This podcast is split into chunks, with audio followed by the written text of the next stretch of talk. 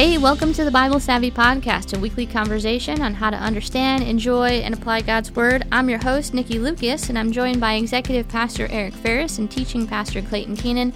We're about to jump into another passage from the Bible Savvy Reading Plan, but before we do, guys, I've got a question for you.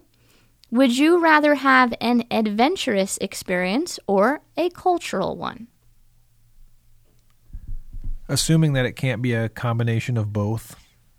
Do you have an example? Uh, an yeah, idea of example. A combo? Oh, well, let's say that I go to a luau and there is all of the dancing and the torches, and then someone teaches you how to eat fire.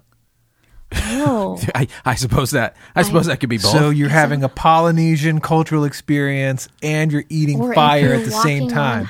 Or you or you go surfing. So, so this something. question is separating the two. Well, yeah, that's a wash now. That's I don't know. Jeez. I'm not thinking of many of those. So it's kind of like, would you rather go to an amusement park or a museum? Yes. Yeah. yeah exactly. Or skydiving yeah. or, you know, sightseeing around Does Paris. Does the museum have a slide in it?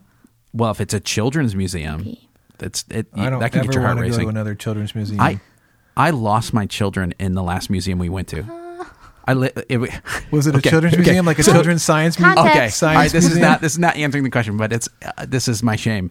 Uh, we went to the City Museum in uh, Saint Louis. With Clayton. Have you ever been to this place? This is some some like hippie artist back in the day bought this like warehouse building that used to make shoes, and they took this ten-story building and made this like really trippy like jungle gym, sculptures, all sorts of things, and there are ten-story slides. But I sent my kids down the slide. I said, I'll meet you at the bottom, but I couldn't find the bottom because the place is such a like a maze of things. And so my daughters get to the bottom, dad's not there, and they go wandering off. But then even finding like a person to be like, hey, where's the bottom? How do I get to this? They like go to the place we said we'd meet, but then I try to go there and they're not there. And it was it was terrifying. So it was, it, I don't know if it's either cultural or an adventure, but I my heart was racing. I feel like we need to explore this story more Did than we need to explore kids? this question. The, yes, the, the children the children are recovered. Wait, let's let's just back this up for just a moment. It's a ten-story slide. Yes. Now you're putting your. I just want to just want to walk through this step by step. Yeah, yeah, yeah. You're okay. a grown man because you have children. Uh, yes, that's right. And you're going to put your children on a slide, and they're going to descend. It's like a swirly slide. They're like going to descend yes. ten stories. That's yeah. And in your head, somehow you could run to the bottom and meet them there before they make it down the slide. Well, yeah, because well, they had to like go up the stairs. They had to like wait yeah. in line some and whatever. And yeah, well, I know I didn't think it through that well. I should have figured out where the exit was before they went as well. But the whole thing, like you should look up pictures of the City Museum in Saint Louis online, because it's like like an indoor cave with stalactites and these big sculptures of like, you know, animals and weird things. And all the walls are decorated and they've welded together airplanes and, you know, the towers of castles and this stuff. This place it's, sounds pretty great. It's, but the thing is, it's ten stories and there's like five employees. They're just like, whatever. And they have a sign on the inside that says no maps because they know you're going to get lost. And they're like, we're just not even going to help you. No maps. It is. It is Enter like at your own risk. A free no range maps. parenting. Yeah. Go get some scars. There's like pieces of metal that like are going to gouge you. It was, it was I would be nuts. terrified to go down a ten story slide. Did, uh, yeah. Is it fast? Well, I, uh, Where was your wife while this was transpiring? She was watching the younger one, who, you know, was doing something else dangerous, but I was like, yeah, I can take the, the older two. This will be fine. It was not fine. Well, so it, your it an- was. So your answer is adventure. It was. The kids are well, fine. No, my answer is I'd like a cultural one because I had too much adventure on the last thing oh. we did. It wasn't truly a museum. It was an amusement park. So, no, I, I'd rather go to an art museum or, a you know, an, a, a new city with interesting history or something like that. Yeah, that would be mine as well. That would be mine. You guys are cultural? We're cultural, yeah. What do you think I'm going to say, Nikki? I, you know what, Eric? You're surprising. I think a lot of people would say, oh, Eric would want an adventurous one. I think you'd probably want a cultural one. Remember when we asked about the comedy club or the the musical theater? Yeah, and he was like... And he's like, I don't know. It could be either. It could be either. Because he holds season tickets for musical and theater. And I totally would have thought comedy. Yeah. But what... So what are you? I think I'd go adventure. Yeah. Yeah. I tried to give you the benefit of the doubt. Yeah, I'm, I'm done with amusement parks. I've done... roller coasters enough and all that but stuff. Like jump out of an airplane? Oh yeah. Have yeah. you done that? Kind of cliff diving? No, I you know, my brother, my brother uh, jumped out of, I don't know how many times he jumped, but he wanted me to do it with him. And my wife was so terrified that she was crying. So to be a good husband, I did mm-hmm. not go skydiving. So no, I've never been skydiving because my wife doesn't want me to, but uh, I would do that in a heartbeat. I've been cliff diving, bungee jumping. I'll do all those things uh, because I find them terrifying. It's not that I'm not afraid of heights. I am terrified when I'm doing it. And that's what I like about it. Is overcoming uh, no. overcoming the fear.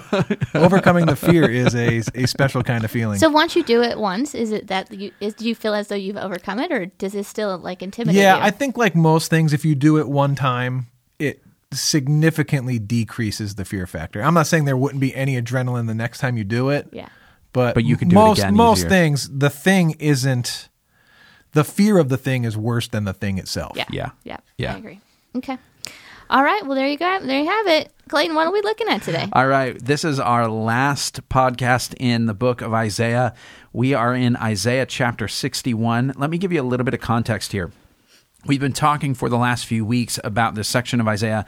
That's uh, after uh, chapter forty. It's all about the restoration of Israel. It's kind of uh, Isaiah looking to the far future for, from his perspective to when uh, Israel's gone through exile, God is restoring them. Um, and then there's this kind of like long horizon of, you know, how long does this go out? Is it just when Israel comes back to the land? Is this when Jesus comes? Is this when, uh, you know, the world is recreated? Where, what's it talking about? So there's kind of a, a big perspective there. But it's using uh, an image that maybe you've noticed here, and it's an image of the servant, okay? So uh, in multiple chapters, it's uh, this person who's uh, called the servant who's talking about their experience. And it's hard to tell exactly who the servant is. Sometimes it's really clear that the servant is the kind of the personification of the whole nation of Israel. You know, it's talking about uh, God's servant is his people as a whole. But then there are other times when it seems like the servant is a particular individual coming from within the nation who's going to do something to help the nation be restored. That sound means it's time for your comma tip of the week. Are you confused about who this servant might be? Would you like a little bit more of an explanation? Well, normally we suggest the Bible Project videos to you at the beginning of a book, but it's not too late. Isaiah is a really important book of the Bible. So if you have never checked out the Bible Project videos on the book of Isaiah, there's a part one and a part two, and they do a great job explaining the suffering servant of Isaiah. So check out the Bible Project videos, and this has been your comma tip of the week. That is a great tip. I, I've actually found watching those videos after we finished a book, it helps me understand things even more. Like the, it puts pieces together I didn't have on the table. So highly recommend that. So we're going to be on Isaiah sixty-one. This passage may sound familiar to you, even if you've never read Isaiah, and we're going to see why. So Eric, go ahead and read it. The Spirit of the Sovereign Lord is on me, because the Lord has anointed me to proclaim good news to the poor. He has sent me to bind up the brokenhearted, to proclaim freedom for the captives and release from darkness for the prisoners, to proclaim the year of the Lord's favor and the day of vengeance of our God, to comfort all who mourn and provide for those who grieve in Zion, to bestow on them a crown of beauty instead of ashes, the oil of joy instead of mourning, and a garment of praise instead of a spirit of despair. They will be called oaks of righteousness, a planting of the Lord, for the display of his splendor.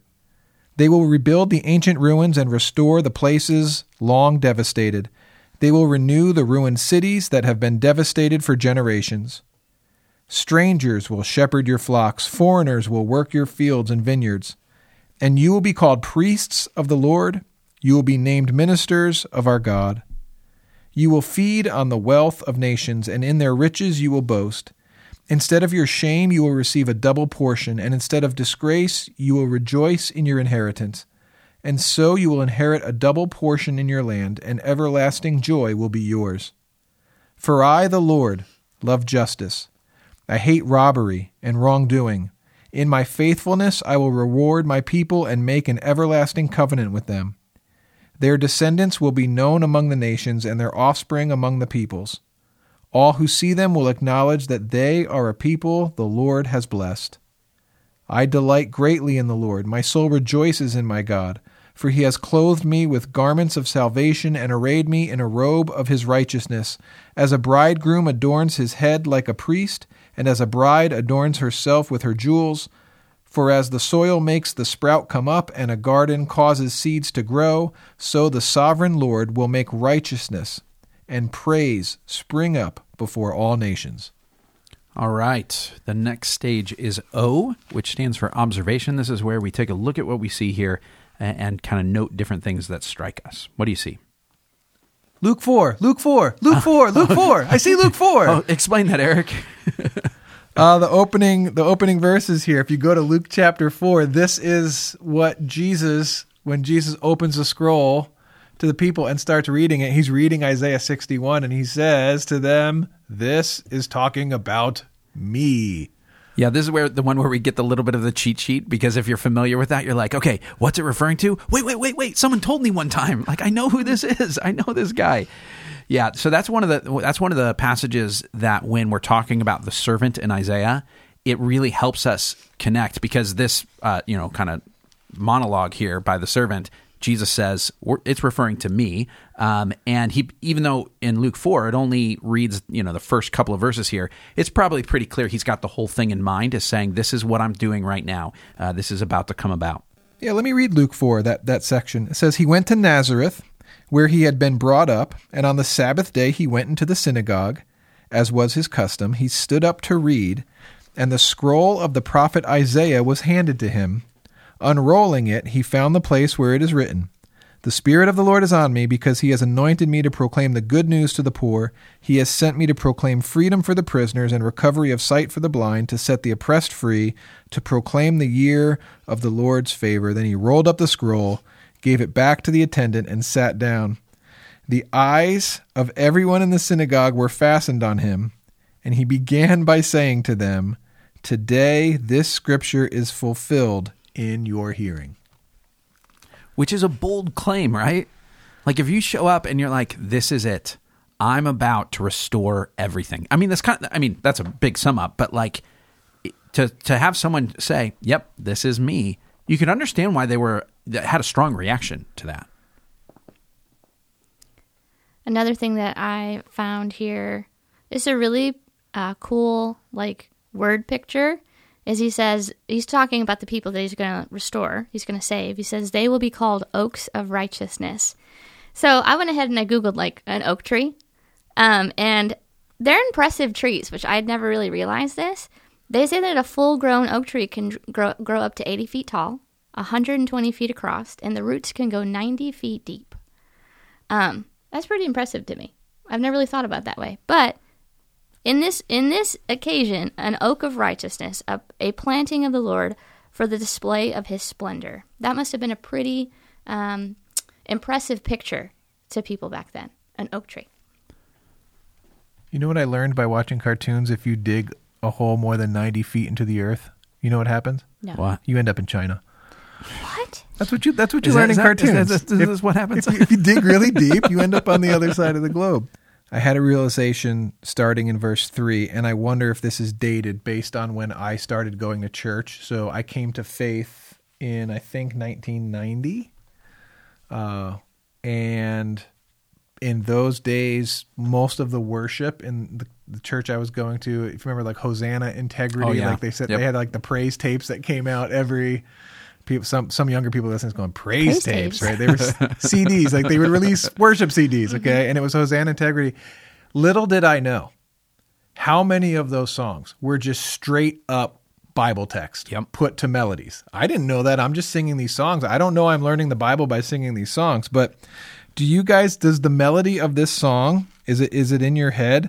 Uh, to bestow on bestow on them a crown of beauty instead of ashes, the oil of joy instead of mourning, a garment of praise instead of the spirit of despair. They will be called oaks of righteousness, a planting of the Lord. Do you know that song? I don't, I don't no. have that one in my head, no. That's... He, he made us beauty for ashes, an oil of joy for mourning, a garment of praise oh, for yes. oh, the spirit of heaviness, that, that we might be trees of righteousness, no, a planting of the Lord, that he might be glorious. Like, these are the songs we were singing hmm. in the early nineties. Well done, Eric. I, I, that was not the song that came to mind, but there are other ones that have that beauty for ashes yeah. kind of imagery mm-hmm. in it. Yes. Like that's, it's so evocative, right? Like to, to, to say you've got this, something that has been completely, like, not just, you know, a little bit smeared, but like burned to a crisp. You know what I mean? It's just the dust that's there.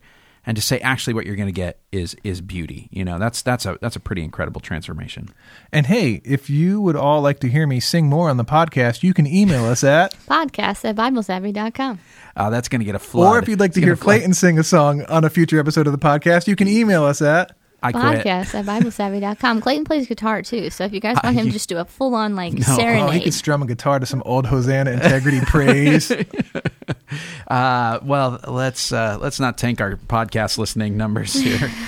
Uh, what else do you guys see in this passage? Verse eight, "For I, the Lord, love justice. I hate rob- robbery and wrongdoing." It's jumping out to me because as we've spent a lot of time in the prophets now, God has been very, very clear about what he likes and what he dislikes. And here it is again, justice. It's a big deal to God that people are treated well. All people treated well is a big deal to God. One of my observations uh, comes from uh, some imagery that's in here. So uh, the the passage that Eric was singing before, where did you notice how much of it is clothing, right? Like there's a crown of beauty, there's a garment of praise. And I noticed that towards the end of the chapter, it talks about uh, garments of salvation, a robe of righteousness. Uh, the, the the bride and the bridegroom are adorning themselves with the, there's like a there's like that imagery of being dressed in this splendor and glory that that people who have sort of, you know, not necessarily literally, but, you know, been eg- they've been literally exiled, but they have had nothing. You know what I mean? None of the the things that belong to them in the land, you know, their, their place of possession.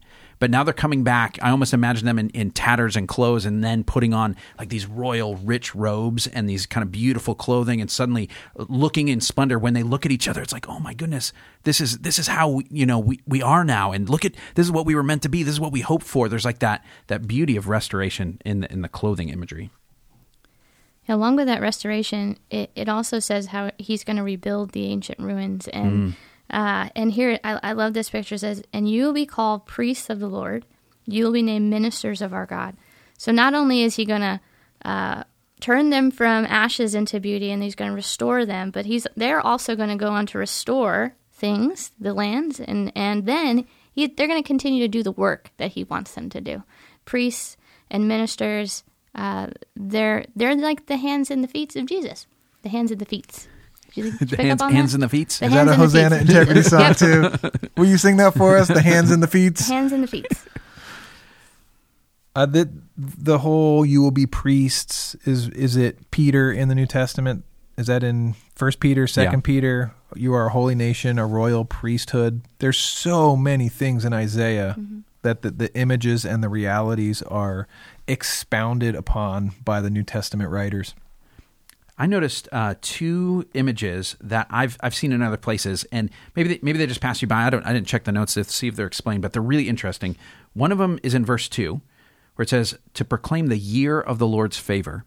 I think we have probably talked about this at some point years ago on the podcast when we were reading the Pentateuch, but there was this uh, principle in ancient Israel called the Jubilee, which was the year every, but it was every forty-nine years they would do this. So basically once a generation, where no matter where you had, you know, if you had gotten in financial trouble, had to sell your land or, you know, get, go work for somebody else or whatever, that at that time, everybody's family farms reset. So whatever it was that your family land was, you got to go back to it and it was yours to work on again. All the debts were canceled. Everything was restored.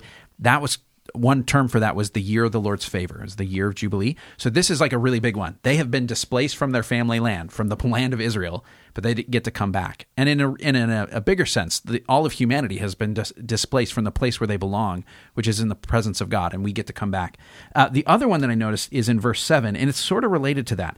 Verse seven, it says, "Instead of shame, you will receive a double portion." Well, the double portion in a lot of biblical stories is the portion that the firstborn child would get, which was also a land inheritance. And so the idea is you, you're going out like you're an orphan. You've got shame, you got nothing, but I'm going to actually make you the firstborn. Like you're going to you're going to have the preeminent role. You're going to get uh, m- more of your share because I'm I'm honoring you in that that high place there. All right, let's go on to one of the M's in comma. Let's talk about meditation. Let's, for meditation, look at verse ten. I'm going to read this to you and then take about forty-five seconds to prayerfully ponder it. It says this, "I delight greatly in the Lord. My soul rejoices in my God, for he has clothed me with garments of salvation and arrayed me in a robe of his righteousness."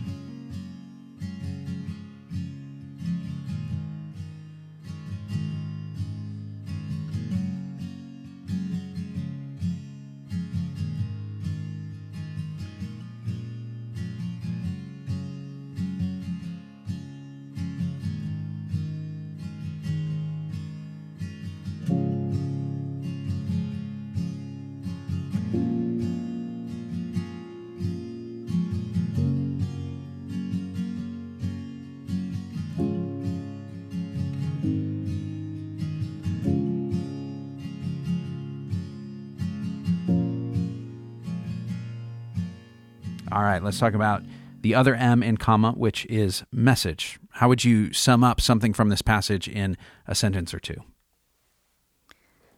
I actually had um, that verse as my as my message. Um, it, it's that idea that uh, I have every reason to delight greatly in the Lord. My soul has every reason to rejoice in the Lord.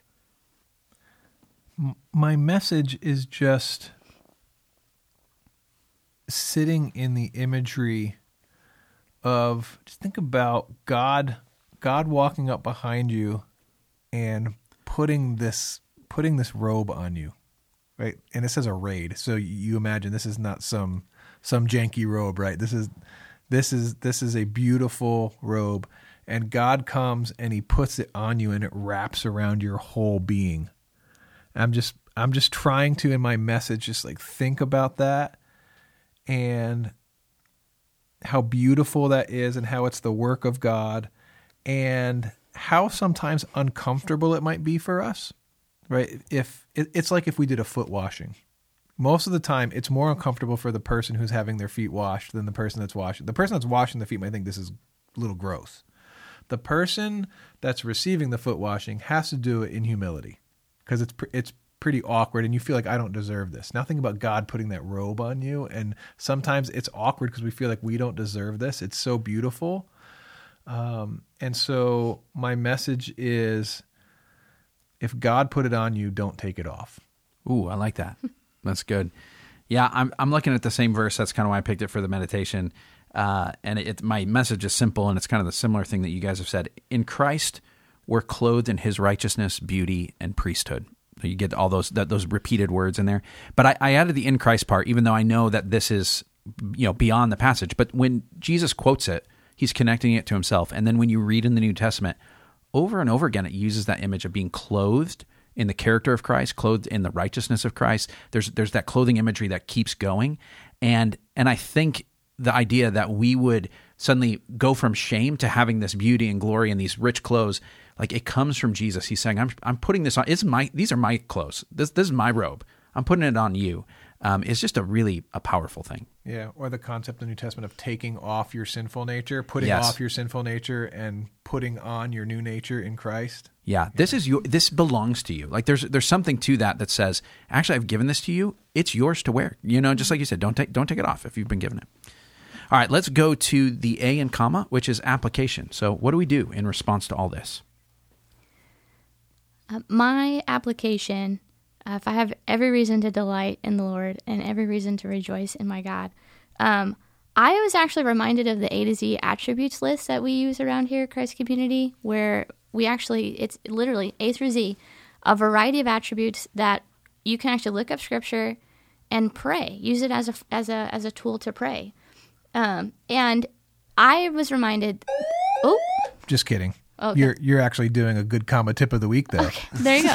I was use, use the A to Z list, everyone. Yeah, I was reminded of this because I often find myself when I am, uh, delighting in the Lord and rejoicing when I'm praying, I'm usually thanking him and praising him for the same attribute. So sometimes you get like comfortable, like talking to God about the same things over and over again. And this A to Z list helps you get out of that. It helps you actually broaden your perspective of who God is and how many things we can actually delight in him and rejoice in him for. And so mine is to make that just a more consistent practice, because I don't do it enough.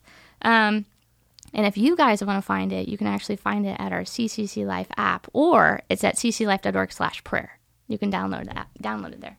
Yep, it's an A to, it's an A to Z list of all the names, attributes, and titles of God. And so yeah. we, we often use it in our staff yeah. prayer meetings, uh, where Pastor Jim will have us stand up, get in groups of three. He'll say, everyone grab your phone, go to the app, pull up the A to Z attributes list, and then it's just fill in the blank. God, I praise you today because you are, and then you just look at one of the attributes and and you're off and running. So you can just pick a letter a day. Yep. Sometimes he'll say, okay, you only everyone, you have to pick like A, B, or C. Or yeah. something like that. So it it is a fun way to, to praise God. And it's a good one to do in a group. I've done it in community groups. I've done it uh, with my family, with my kids. Like it's it's a good way to, to stretch you with that. Good mm-hmm. tool. Good tip. Oh, now I actually have to come up yeah, with one, yeah, right? You gotta yeah. respond, okay. yeah. With my, my, my fake comma tip of the week wasn't enough? Well, no, you need just need a...